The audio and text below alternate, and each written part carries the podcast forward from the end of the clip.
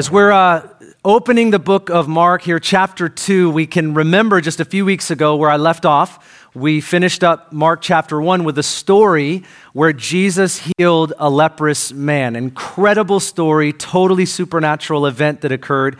Jesus' divine touch. And it's an amazing thing because Jesus tells the man, I want you to go visit the priests and do according to the law as you do so. It'll be a testimony to them, and, and they will declare you clean and restore you to community. But this guy was so excited as he got healed that he couldn't help himself. And so he went out proclaiming in the city everything Jesus had done. Well, that made it not accessible to Jesus in the city. He had to go outside of the city, and the Bible says in unpopulated areas. You know what's amazing about that, though, is that it says the last verse of chapter 1 says that all of the people went out to see Jesus where he was. So even though Jesus couldn't go into the city, everyone went out to see Jesus. It's, it's an amazing thing. And now what we see is Jesus comes back to his city, his home base, Capernaum, and as we would, uh, as we would expect, a crowd begins to gather. Now, here's what it says here in Mark chapter 2 and verse 1. I'll read to verse 12. And when he had come back to Capernaum several days afterward, it was heard that he was at home, and many were gathered together so that there was no longer room, not even near the door. And he was speaking the word to them. And they came, bringing to him a paralytic carried by four men. Being unable to get to him because of the crowd, they removed the roof above him. And when they had dug an opening, they let down the pallet on which the paralytic was lying. And Jesus, seeing their faith, the faith of his friends, said to the paralytic, Son, your sins are forgiven. But some of the scribes were sitting there and reasoning in their hearts, Why does this man speak that way? He is blaspheming. Who can forgive sins but God alone? That's a great question. That's a very true question. Immediately, Jesus, aware in his spirit that they were reasoning that way within themselves, he said to them, why are you reasoning about these things in your hearts? Which is easier to say to the paralytic, Your sins are forgiven, or to say, Get up and pick up your pallet and walk? But so that you may know that the Son of Man has authority on earth to forgive sins, he said to the paralytic, I say to you, Get up, pick up your pallet, and go home.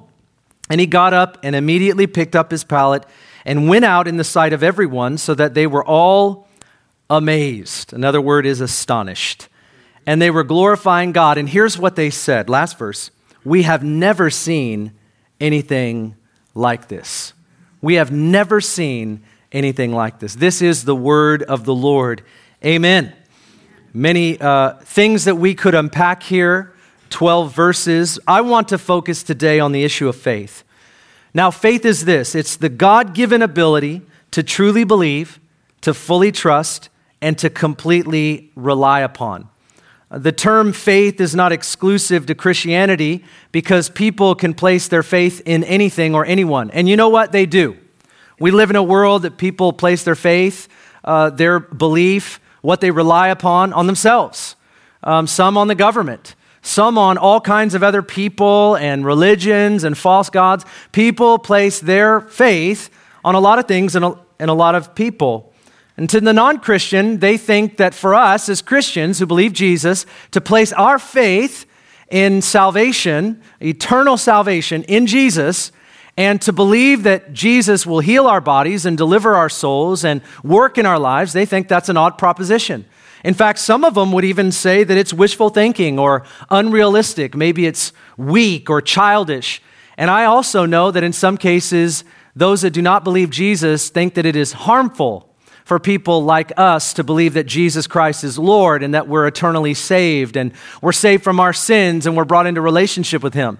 There's actually current legislation in the European world right now that is being put together to say that anybody that would preach or teach or, or proclaim that a person who doesn't believe in Jesus ends up eternally damned and on their way to hell, anybody that speaks that, says that, and preaches that under some legislation would be indictable or accusable before law. That's actually happening right now. It's happening in France, actually.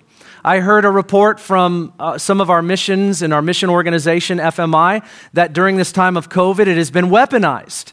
And the idea is, is that if we can get psychologists, and mental health specialists, and therapists to say that a person who has heard the message that if I don't give my life to Jesus, that I'm going to end up in this eternal place called hell, that it is so psychologically damaging to them that they live the rest of their life in a damaged condition. And they're trying to get the experts to say this, to write documents to that effect. And if they can get the experts to say it, well, then it certainly will be true. And let's write legislation so that what? So we can stop people from speaking the truth. That's happening in our world, in this generation. Lest you think it's not, it is. It is happening in the Western world, friends. And this is what the non Christian mindset, the atheist mindset, the anti theist mindset is really all about. The non Christian thinks these things, but to the Christian, having faith in Jesus is powerful. It's life giving, it's hope filled, it's transformational. He saved my soul, He changed me, He turned me around, and, and He set my feet on solid ground. We believe that. But faith, even to the Christian, can be reduced down sometimes to simply an inner belief system.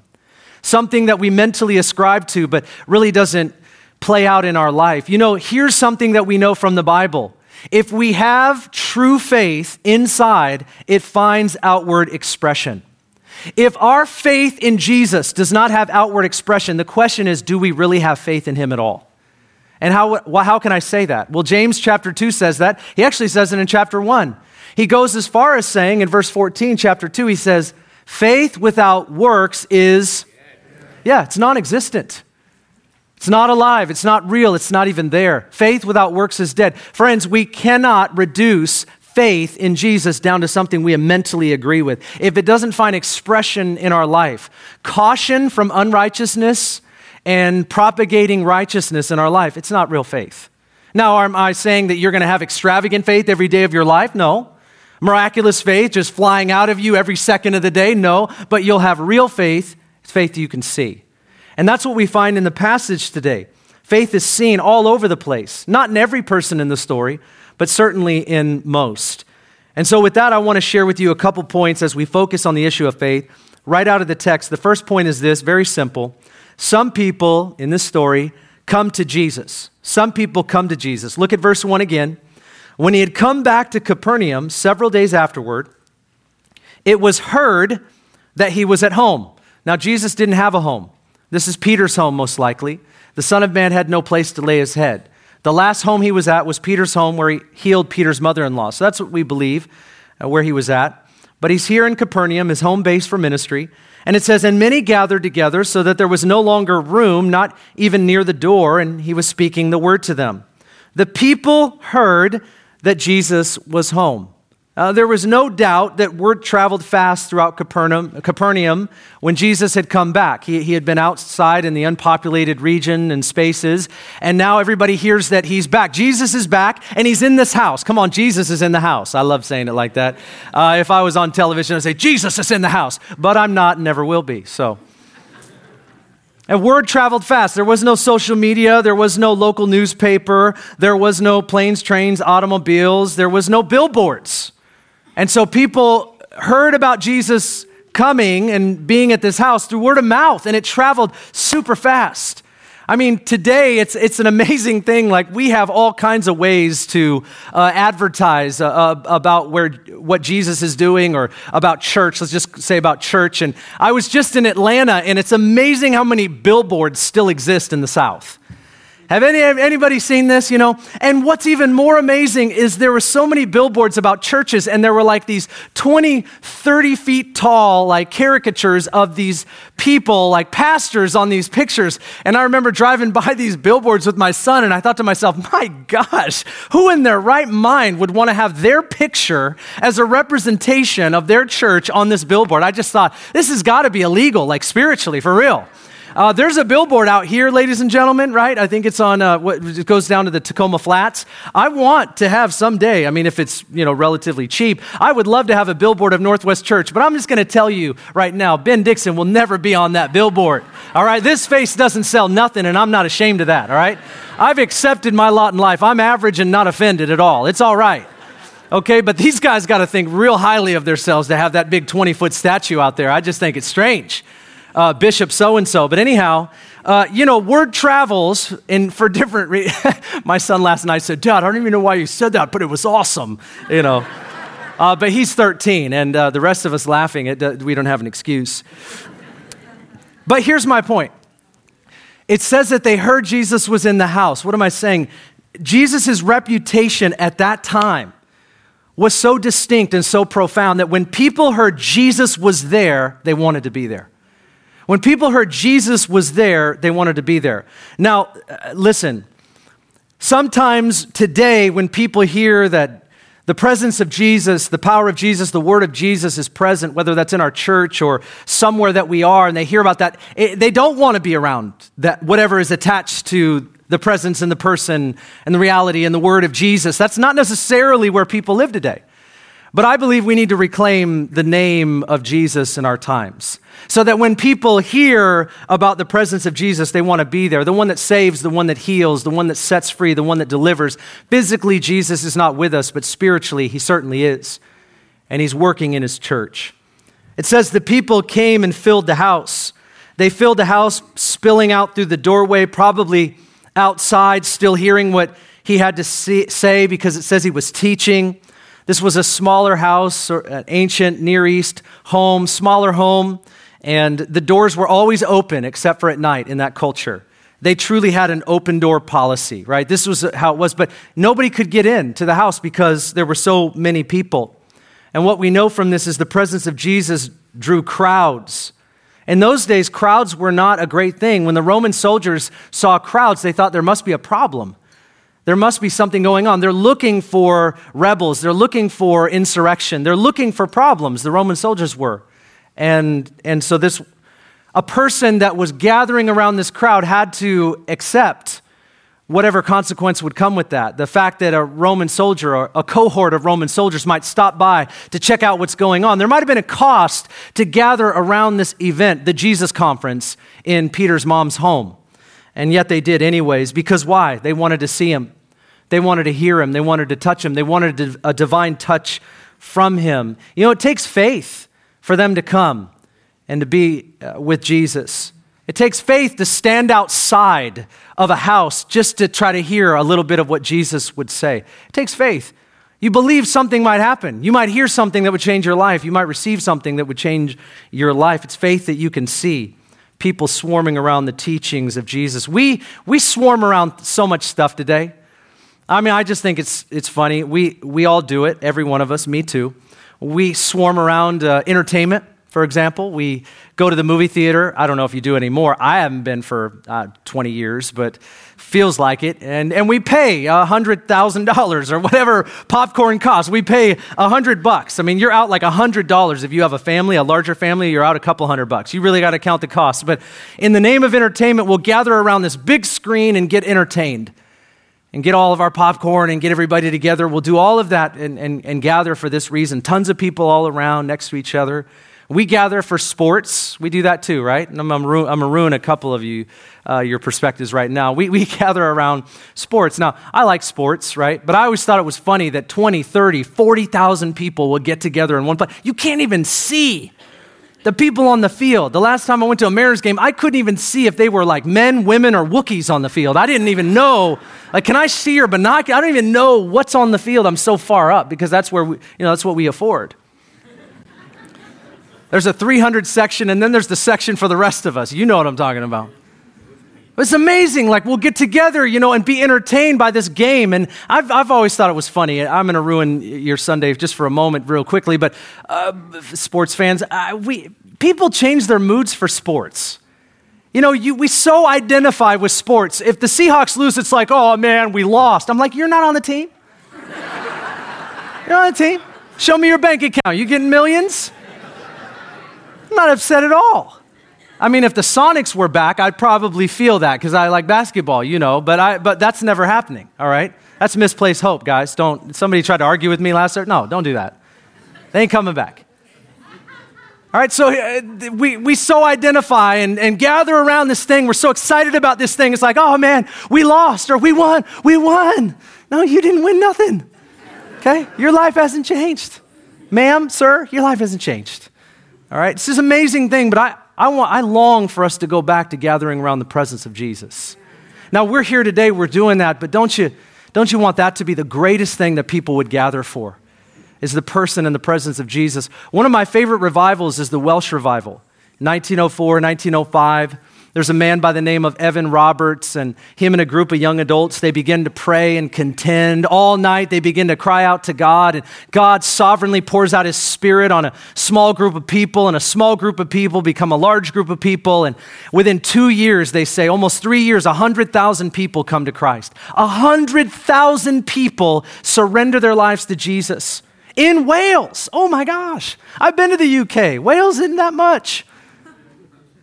100,000 people. And there are so many accounts, there's so many stories about this that even in, in the 1904, 1905, during that time, the, their World Cup of football, we call it soccer, they, they canceled it.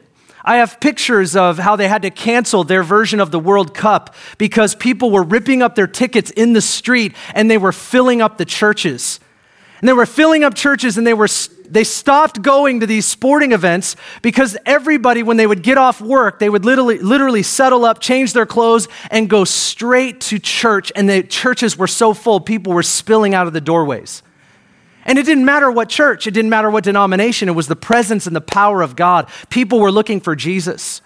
Evan Roberts was like 27, 28 years old at the time, and he would never allow people to know what church that he was going to be at. He would never, he, oh, I'm sorry, yeah. It's a revival. He would never, he would never allow people to know what church he was going to be at, so he would come unannounced. I have a story, uh, article written about how he showed up at one church unannounced, nobody knew, and he literally had to step on shoulders.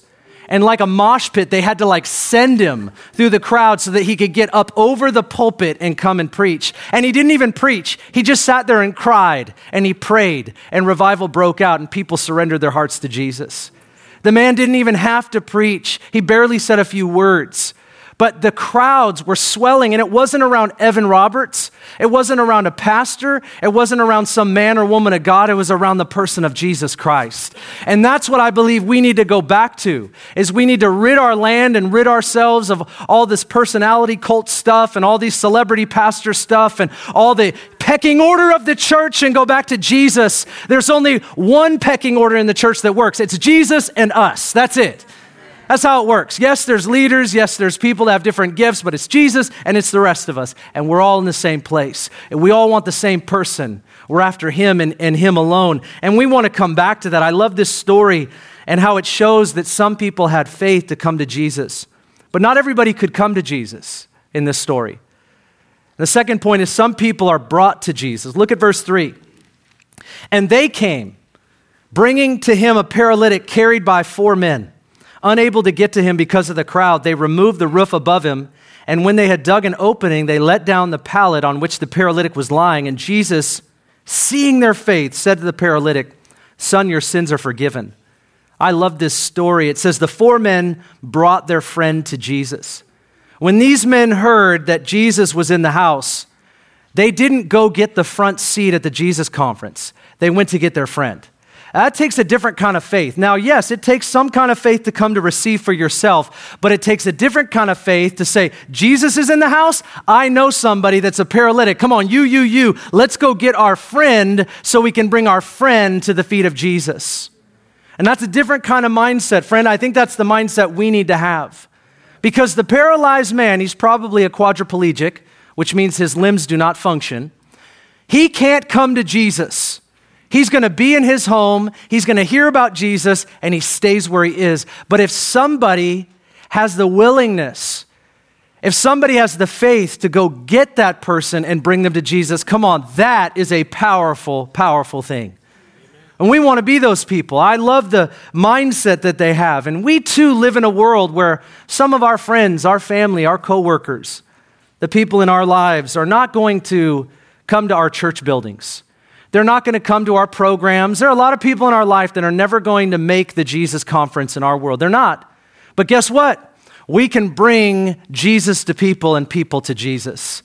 Everywhere we go, if you're a believer, you have the gospel, you have the Holy Spirit, you know the Word of God, and you got feet, and you can walk to them, and you can talk with them, and you can tell them about the glorious gospel of Jesus Christ. We are people who bring people to Jesus and Jesus to people. That's what we do. And it takes a mindset, it takes a certain kind of faith to do that. And I think it's amazing to see the faith in these men. They didn't wait for the outreach program, they became a life that reaches out. The four men move beyond a lot of obstacles to get their friend to Jesus. So they go get him, and they get to the house, and it says it was packed.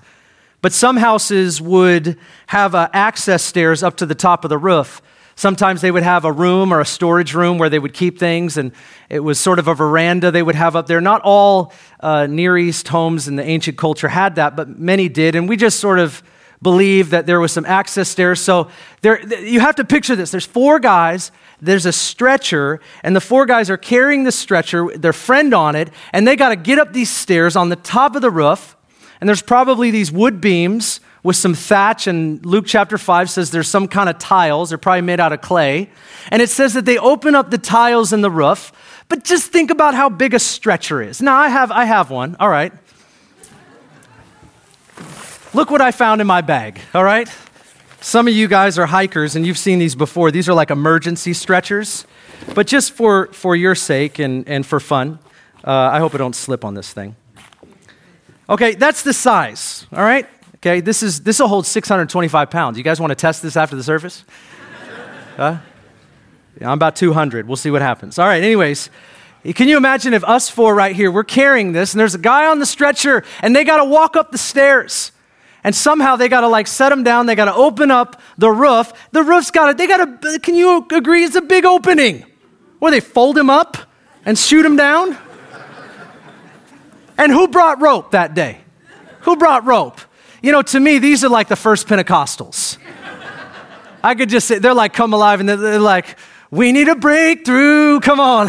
and they're just, you know, they're not saying pour your spirit. They said open the roof up. Open the roof up. You know, and then they send him down and maybe they didn't have enough rope. And they just drop. They just say, hey, he's not to feel it anyways. Bam. It sounds bad, but what do you do? I'm not like, what did they just have? What, Indiana Jones? They just have an extra like thing? What, we sanitize these stories, is what we do. We act like it was just a photo finish. You know what I believe? I believe some of the details not in the text because it's not a photo finish. Because some things probably didn't look the way that we might imagine them, or we tell them to our kids, you know, they just lightly lowered him down and everything was fine. And he touched right where the feet of Jesus were, and the anointing surged into his body. He rose up instantaneously. No, this is not what happened. In our religious mindset, we sanitize these stories. I, I highly doubt that's what it was like. I bet you they tripped and fell on the access stairs coming up. Oh, sorry. You're right. Everything fine. You know, they're taking this guy up, and there's so many obstacles. They, they're carrying this guy on a stretcher, and they get to the door, and nobody will let him in. Can you imagine? Like, nobody will let him in. It's like being at Disneyland. Nobody's letting you in front of them. I mean, you could, you could be in any scenario. It doesn't matter. Like, you, this is the first time ever to Disneyland. Don't care. You'd be in a wheelchair, don't care. Everybody's in line. Know, we'll wait, we'll wait in line for four hours for a four minute ride. I mean, I, that's ridiculous. If I wait in line for four hours, I want a four hour ride. I want that ride to give me coffee, deliver me to my hotel, everything. You know. And so they, nobody will let them in. And, and, and you, know, you know what's amazing is sometimes, sometimes we give up when we approach God. Sometimes when we're trying to lead people to Jesus or bring people to Jesus, we give up, you know, well, their, their heart's hard. Well, they're not listening. Well, they don't really want God. And so we get to the front of the door just like they were, and they're like, oh, we'll try tomorrow. Maybe Jesus will be here again tomorrow. Not these guys, man. These guys are like, one of them was like, hey, let's go up on the roof. we got to have people like that in our life. Sometimes you get annoyed by those people. If you're not annoyed by them, you are one. Yeah. And we need you. We need the people that are willing to do the thing that nobody else will do so that we can get the touch of Jesus that otherwise we would not get. Friend, it ain't, it ain't about just religion. You understand? The faith looks like something. It does. Faith looks like something. Looks like these guys bringing their friend to Jesus and going past the obstacles to get there. How does it translate into our lives? I don't, I don't open up roofs, I, I, and I don't want you opening mine. It means that we're willing to ask folks questions when we're around them. We're willing to press into conversations at work when we're able. We're willing to engage people we meet in daily life, call and text our family members who don't know Jesus to be reminded that if people don't know Jesus, then we get to bring them to Jesus. And they may never come here. They may never come to where you are. They may never ask you, but we can ask them. I mean, that's what it's about. Jesus commissioned us go and make disciples of all nations, go and preach the gospel to all creation. He said, go. But let's be honest, maybe evangelism's not so easy for a lot of us. Could we be honest about that today? You can't turn that thing around until you're honest about it to begin with. When we hear the call for that and it, it doesn't go over so well. But here, here's the deal. The third point is some people hinder the path to Jesus. Not everybody's got faith in this story. Look at verse 6. But some of the scribes were sitting there, and Luke 5 says Pharisees, and they were reasoning in their hearts. This is an internal thing. Jesus can see into the heart. Why does this man speak that way? He's blaspheming, he's, he's sacrilegious. Uh, who can forgive sins but God alone? Which is true. Jesus is God the Son. Immediately, Jesus, aware in his spirit that they were reasoning that way within themselves, said to them, Why are you reasoning about these thing in, things in your hearts? It just, that's a, come on, that's awesome. I just would love that. It's like, is there a window here? Like, what, you know, they, they, they're not used to, to this. And which is easier to say to the paralytic, your sins are forgiven, or to say, get up and pick up your pallet and walk? By the way, can we just remind each other? There's a paralytic guy standing here while they're having this discussion, or sitting here while they're having this discussion. I can imagine him just going like, "Can you get out, done with the, this conversation?" You know, it's an amazing thing. I just came through the roof. The scribes were at the house for the wrong reason. It says in Luke 5 they came from every village. Why did they come? You know, they had a spiritual responsibility to check out this rabbi, but they weren't there to check him out. They were there to kick him out. They weren't there to discover if he was the Messiah. They were there to defend their religious tendencies and, and belief systems that had further developed on the Torah. They were not living the right and righteous life that they said that they did. The text says that Jesus was aware of what they were thinking. He perceived their critical heart. He could see into their heart. I want to just bring up a point here is that he's calling out their inability to see Jesus for who he is and to see the paralyzed man. Here are the Pharisees there, and here's Jesus, and they're not even thinking about this man. Jesus is only thinking about this man. See, see the contrast? He's thinking about this, they're not thinking about. And here's the second part of this the scribes were taking up space for those who wanted to be with Jesus. The scribes were taking up space. Do you remember when it says in the text that when they came to the door, they couldn't get in? You know why? Because there were probably a dozen Pharisees in there that were not interested in getting a touch from Jesus. And that's what unbelief and religion will do it will suck up space and it will take space that hungry hearts actually need so that they could come to Jesus. Unbelief, the, the religious spirit, always honors what God did in the past, but will not yield to what God is doing in the present. A religious spirit is so dangerous it just sucks out all the faith in the room so that the true seeker, the hungry heart, can't get to Jesus like they need to. And this is an important point because maybe we're not Pharisees and maybe we're not religious leaders, and, and it sounds like I'm giving them a hard time, and I, and I am because they're taking up space when there's a man that needs the help of Christ. This person needs to get to Jesus, they're not interested in him, and yet they're taking his place. I'll tell you what unbelief does. I, I have walked with a number of people who have, quote unquote, deconstructed their faith. I've got a lot of compassion for folks that have been wounded by church context. I've got a lot of, uh, I've got a lot of stories uh, where I've seen people who have named the name of Jesus uh, say and do a lot of things that were nothing like Jesus. Absolutely, I totally respect that. I get that. But there are a lot of people that are, you know, an atheist is an anti theist. I hardly ever meet an atheist that isn't just completely sold out to preaching a doctrine of getting people to not believe. It's unbelief. Unbelief is not doubt. Doubt is an experience, unbelief is a practice. Everybody has doubt. Everybody experiences doubt, but unbelief is active anti belief. It's a lot different. And in our culture, it is growing rapidly. And I suspect, because I've seen many deconstruct from the faith, it is my belief that many people who are deconstructing from the faith never had faith to begin with. I'm not saying every one of them, but I believe that. And it's not an opinion, it's experience. Because often what we do is we come to Jesus hoping he gives us something. We come to him for different reasons. But if we don't come to him to get forgiven of our sin, because we have sin in our life and we need to be forgiven by a perfect Savior, if we come out of religious tendency or family of origin or tradition or background, but if we don't come to receive the forgiveness of God, friend, we probably think we're doing okay by ourselves. And so it's easy to deconstruct. You know, the Bible's not true and the resurrection didn't happen and all of this is a sham and religious people are all full of show. Maybe you haven't encountered the living God. Maybe you haven't truly given your heart to Jesus. Maybe you have never received the Holy Spirit. Maybe that's true. I used to give uh, the benefit of the doubt. I don't anymore because I've just walked with far too many people and I've seen exactly what comes out of our life. They, if you don't have faith that you can see, maybe you don't have faith at all. And that's where we have to start. And maybe that sounds offensive. It just, I'm, I'm saying it, but it's not my opinion. And who cares what I think? What, is it, what does Jesus say? You know what Jesus says? Matthew chapter 7? He says, Why do you call me Lord, Lord, and do not do what I say? Oh, man. That's not the hippie Jesus that sometimes people preach, you know? I mean, that's not little Jesus, meek and mild, look upon this little child. That's what Jesus is that? What Bible translation are you reading? The Holy One. Every one of them say it. I mean, there are things that Jesus said. That one time, I'm just going off now. It's great. Uh, welcome to 1130. But there's a passage where the crowd tells Jesus that his mother and brothers are outside. And you'd think Jesus would be like, oh, great, send them in. You know what he says?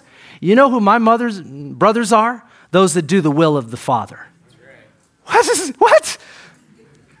I could be a disciple out there, and I'm like, okay, so, um, I mean, amen, but do you want me to go get them, or do you want me to leave them? Like, is that. So, where are we at on getting them right now? Can you imagine facilitating that? I don't even know how I would be. It's amazing. Like, I know it's a, a cultural statement that do, doesn't translate to us today, but I mean, it's just walking with Jesus provided an immense amount of tension. Because he didn't always say what you thought he would say. He, know, he didn't always do what you thought he would do. But I'll tell you, there's, here we have the scribes and the Pharisees. The reason that they didn't, one of the reasons they didn't like Jesus is because he didn't say all the things that they wanted him to say or thought he should say that aligned with their perfect views he would actually say the truth and they would get offended. You know, it's amazing. And they really were practicing unbelievers because the one that they're supposed to place their faith in is standing right in front of them. They can't even see him. But you know, religion will rob from us, it'll rob from us compassion. Religion robs compassion from us. When we just want to be right, when we just want to be the ones that have the right position, you know, that's fine. You can be, you'll die right, but will you help people that can't get to Jesus? That's my question today.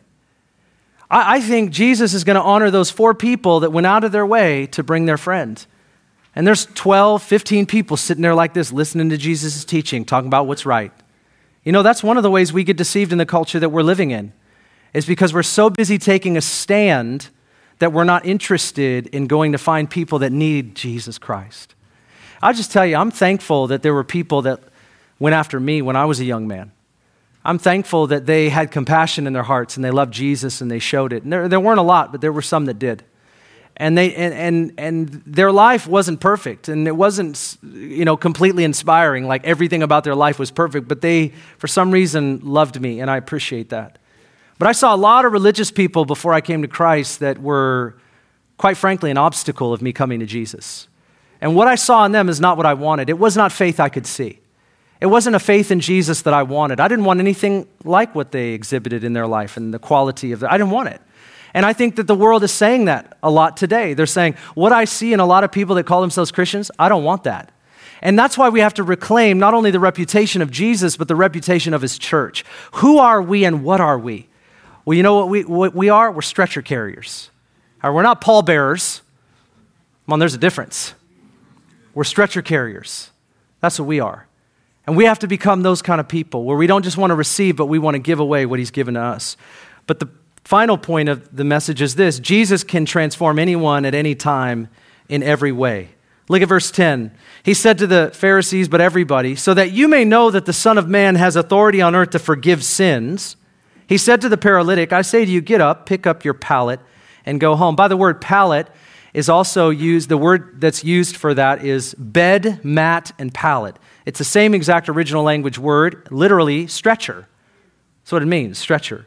He got up and immediately picked up the pallet and went out in the sight of everyone so that they were all amazed and were glorifying God. I think he was skipping, jumping. He was the second Pentecostal. Woo. He was at least smiling, okay? And I recommend that to all of us today smiling. We have never seen anything like this before. Wow. Jesus always responds to our faith. Jesus always responds to our faith. He even says a little bit of faith, mustard seed of faith. It's not great faith that he just responds to, he, responds to any faith, a mustard seed of faith. It says, Jesus, seeing their faith, he spoke to the man and he said, Your sins are forgiven. And then he eventually healed him. It takes faith in order to get people to Jesus. It takes a certain kind of faith that we all need to grow in. And I believe I'm speaking for all of us when I say that we don't wake up in the morning always thinking about how we can get more people to Jesus, but He wants us to. He wants us to wake up thinking, how can I help people see Jesus? How can I help people hear from Jesus? How can I help people know Jesus? What do I need to do? I, am not responsible solely for this, but if I can just help, if I can be a part, I want to be. Friend, that's what Christianity is about. It's about knowing Him and loving Him and enjoying relationship with Him but it's also about help, helping others do the same. Our faith says this if I share the gospel, maybe somebody will get saved. Could just be simply this if I invite someone to church, maybe they'll come. If I pray for them, they might get healed. You know, unbelief says the opposite. If I pray for them and they don't get healed, then they're going to lose their faith. That's what unbelief says. But faith says the opposite. If I begin to pray for my family or somebody that doesn't know Jesus, maybe they'll come to Christ. See, faith looks like something. That's what we know. And don't you know this in the story that Jesus always ministers to our deepest and our greatest need? I think it's remarkable when the man comes down, he says, Son, your sins are forgiven. This man needed healing. He's a quadriplegic, he can't move. And the first thing he does is he doesn't talk to him about his physical body, he talks to him about his spiritual condition. I don't know what that man thought and what he experienced in the moment, but I bet you he knew he had sin in his life. And there's a common theology in the ancient world that if you're sick like he was, that it's because you're being judged by God, something wrong with you. And so it's a kind of an amazing thought that when the guy's laying there and, and everybody in the room, the Pharisees thought, this guy's in this position because there's something wrong with him. It can't, it can't just be a physical condition. He's got to be something wrong with him. So when Jesus said to him, Son, your sins are forgiven, Jesus validated him in front of everybody else. And then they said, Who are you to say that kind of thing? You can't say that, only God alone. Oh, but, oh, but he could say that, and he did. He first ministers to our spiritual condition. People come to Jesus for all kinds of reasons, don't they? We come to him on stretchers and we need help, we need healing, we need deliverance, we need encouragement. We need peace, we need hope, we need life, we need all of that. But Jesus wants to minister to the first and the most important thing, and that's to forgive us of our sin. We have sin. And this is not only an action that we commit, it's a condition that we're in. We have sin. And the only one that can cleanse us of our sin is Jesus Christ. The purpose of the cross, it's a beautiful story. He goes after our deepest need. If we need forgiveness of our sin, if we do not know Jesus, I'm not asking if we're religious. I'm not asking if we attend church. I'm not asking if we think well of God or we generally know of God. I'm saying if we're not forgiven of our sin, if we haven't given our life to Jesus, that's the first and the most important thing that has to happen. Right now, today. That's the most important thing. Giving our life to Jesus, asking for the forgiveness of our sin. But I love in the story, and this is my last thought, is that Jesus looks at the man and he says, Get up, take up your mat, and go home. And that's what he does. He, he doesn't just say, You're healed. He doesn't just say, Get up and leave. He says, I want you to take this thing, I want you to pick it up, and I want you to walk with this thing all the way home. Skip, jump, hop, shout. You just pick up your mat and go home. You know what this is? This guy is literally a living testimony of the love and the mercy of God, and he's carrying part of his testimony. Th- and here's my thought the thing that brought him to Jesus was the people in their faith, but this thing that they brought him on, maybe one day this is the same thing that that guy might use to bring other people to Jesus too. And maybe that's a prophetic picture for us is that we're carrying the thing that we're also to use to help other people come to find Jesus. We are stretcher carriers. That's what we are. And we see people that are ungodly, and we see people that are loud and proud about everything that is unrighteous. And friends, we are carrying a stretcher, and we can bring them to Jesus and bring Jesus to people. God's called us to do that. Have we forgotten about evangelism in this season? Have we forgotten that the people that sometimes we treat as our enemies or the people that we're distant to or maybe the ones that we're labeling and are different than us, those are the targets of God's love and mercy. Those are the ones we go after. Those are the ones that we're carrying a stretcher for. You say, well, they don't want God. No, man, they do. They do. They really want people like us to be fired up about Jesus. You know, one of the greatest witnesses in evangelism is on fire Christians. On fire Christians. And they see us in our love and our passion, not our perfect lives. You're not, friends, I just want to tell you before you leave church today, you're not perfect. You have a perfect Savior. You're in the midst of sanctification. You're perfect before God because of Jesus. That's why you're perfect before God. Because He sees Christ when He sees us because we've surrendered to Him. That's the beauty of the gospel. But we're carrying a living testimony of Christ, and He's called us to make Him known in the earth. And that's what we're all about. That's what we want to do. And I want to tell you this Jesus said, It is better to give than it is to receive. Everybody needs to receive. But I'll tell you as a Christian, if all we keep doing is receiving and we never transition to giving, we will stay dissatisfied in our Christian life because He gave us something that we are carrying that is meant to be a blessing to other people. The gospel is a message that's enough for all, and He wants us to reclaim that place and that position of bringing people to Jesus and Jesus to people. Amen? Amen. Would you stand today and let's pray? Thank you, Lord. Let me say this to you. If you're here or you're watching online and you do not know Jesus Christ as Lord and Savior in your life, you have not given your life to Jesus, you're not forgiven, of your sin and you need a relationship with Him, Pastor Scott and some of our pastors will be up front. I want to encourage you do not leave until you come forward and talk to us. If today's the day for you to receive Christ, don't leave. This is eternal stuff. This is a big deal. This is the biggest deal. Today's the day of salvation. Come up front. Let's pray. Let's talk about who Jesus is. Let's pray and receive Jesus. And we want to pray with you. But for the rest of us, can we ask God?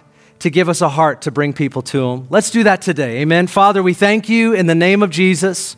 We thank you for your love. We thank you for your mercy. We thank you for this story of a man that had friends that were thinking about him when they heard about Jesus. I thank you for that kind of faith, that example today, faith that we can see. I, I, want that faith, and we pray at Northwest Church, we ask you for it today. We don't just want to read about it, we want more of it. God, I pray that you would give that kind of faith to us today. We would think about our neighbors, we would think about our coworkers, we would think about the people in our family that do not know you and have not named the name of Jesus. So we pray over all of them today. Everyone in our lives that does not know Christ as Lord, we pray that you would, God, you would touch them right now. Send visions and dreams. And God, we ask that the Word of God would come alive. The conviction of sin would be so real in their lives. And we would be able to deliver a message that would bring people out of guilt and shame and into your glorious light, to know that we are forgiven by a God that loves us. God, I pray that you would send us out as gospel advocates, unashamed of the gospel of Jesus Christ, for it is the power of God unto salvation. I thank you today. I pray you'd commission us as we go. We love you and we thank you. In Jesus' mighty name. And everyone said, Amen. Amen. Thanks for listening. If you'd like more information about Ignite Global Ministries, please go to our website, igniteglobalministries.org. While there, check out our Immersion Discipleship School and the books Pastor Ben has written.